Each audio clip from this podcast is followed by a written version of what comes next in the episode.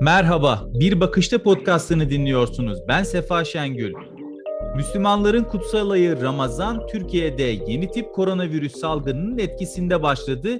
Ramazan'ın ilk 10 gününü doldurmak üzereyken Türkiye kısmi kapanma tedbirlerini uyguluyor. Peki dünyanın diğer bölgelerinde Ramazan nasıl geçiyor? Bunu öğrenmek için binlerce kilometre ötedeki Anadolu Ajansı Arjantin muhabiri Muhammed Emin Canik'le konuşacağız. Muhammed merhaba. Buenos Aires'te Ramazan nasıl geçiyor? Merhaba Sefa. Ramazan ayı burada yeni tip koronavirüs salgını tedbirlerinin altında geçiyor. Aslında iyi bir başlangıç yapmıştık. İlk gün teravih namazı, maske ve mesafe tedbirleri uygulanarak kılınmıştı. Ancak aynı hafta Arjantin hükümetinin yeni e, önlemler açıklaması sebebiyle tekrar kapanmaya gidildi. İlk başta yani 12 Nisan'da ilk teravih namazı kıl, kılındığında herkes e, bu biraz bu Ramazan biraz daha açık olacağını düşünmüştü. Her ne kadar eskisi gibi camilerde iftar verilmese de en azından insanların teravih namazı için bir araya geleceğini düşünmüştü.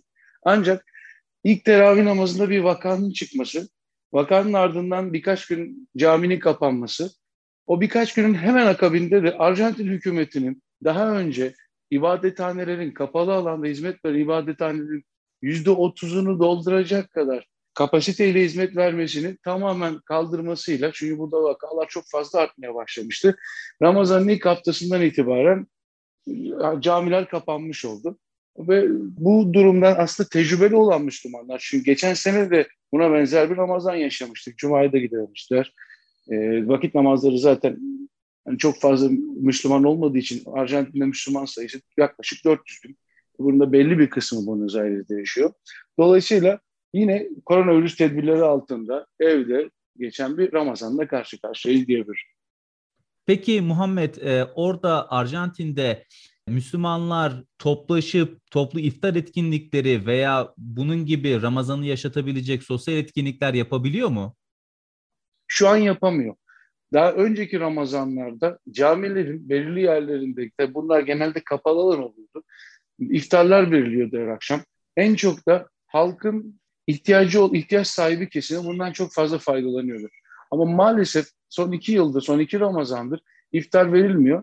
Ancak halkın ihtiyaç sahibi kesimine yardımlar yapılıyor. Kumanya yardımları. Aynı her gün iftar verilir gibi her gün kumanya yardım yapılıyor. Bazı camiler kapalı bir şekilde iftar veriyor ancak kapalı alanda olmuyor. Yani yiyeceğini alan çıkıp bir kenarda yiyecek şeklinde yapıyor. Muhammed, e, Arjantin'de kaç saat oruç tutuyor Müslümanlar?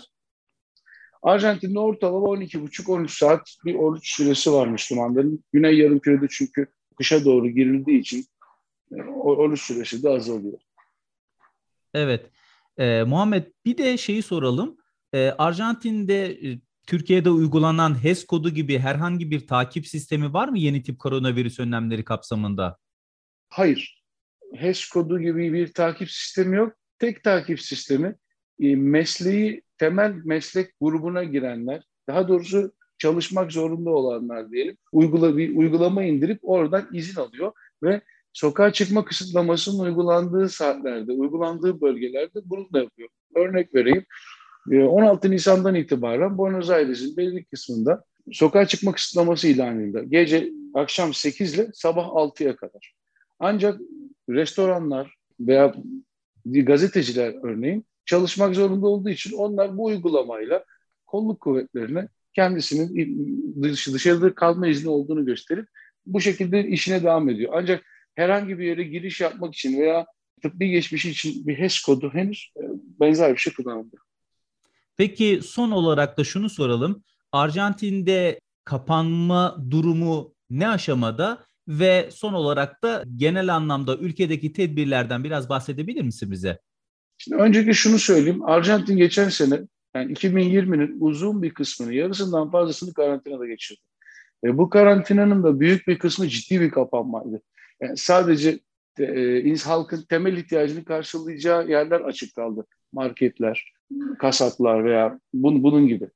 Şimdi şu an mevcut uygulama bir daha böyle bir kapanma yaşanmaması üzerine uygulanıyor.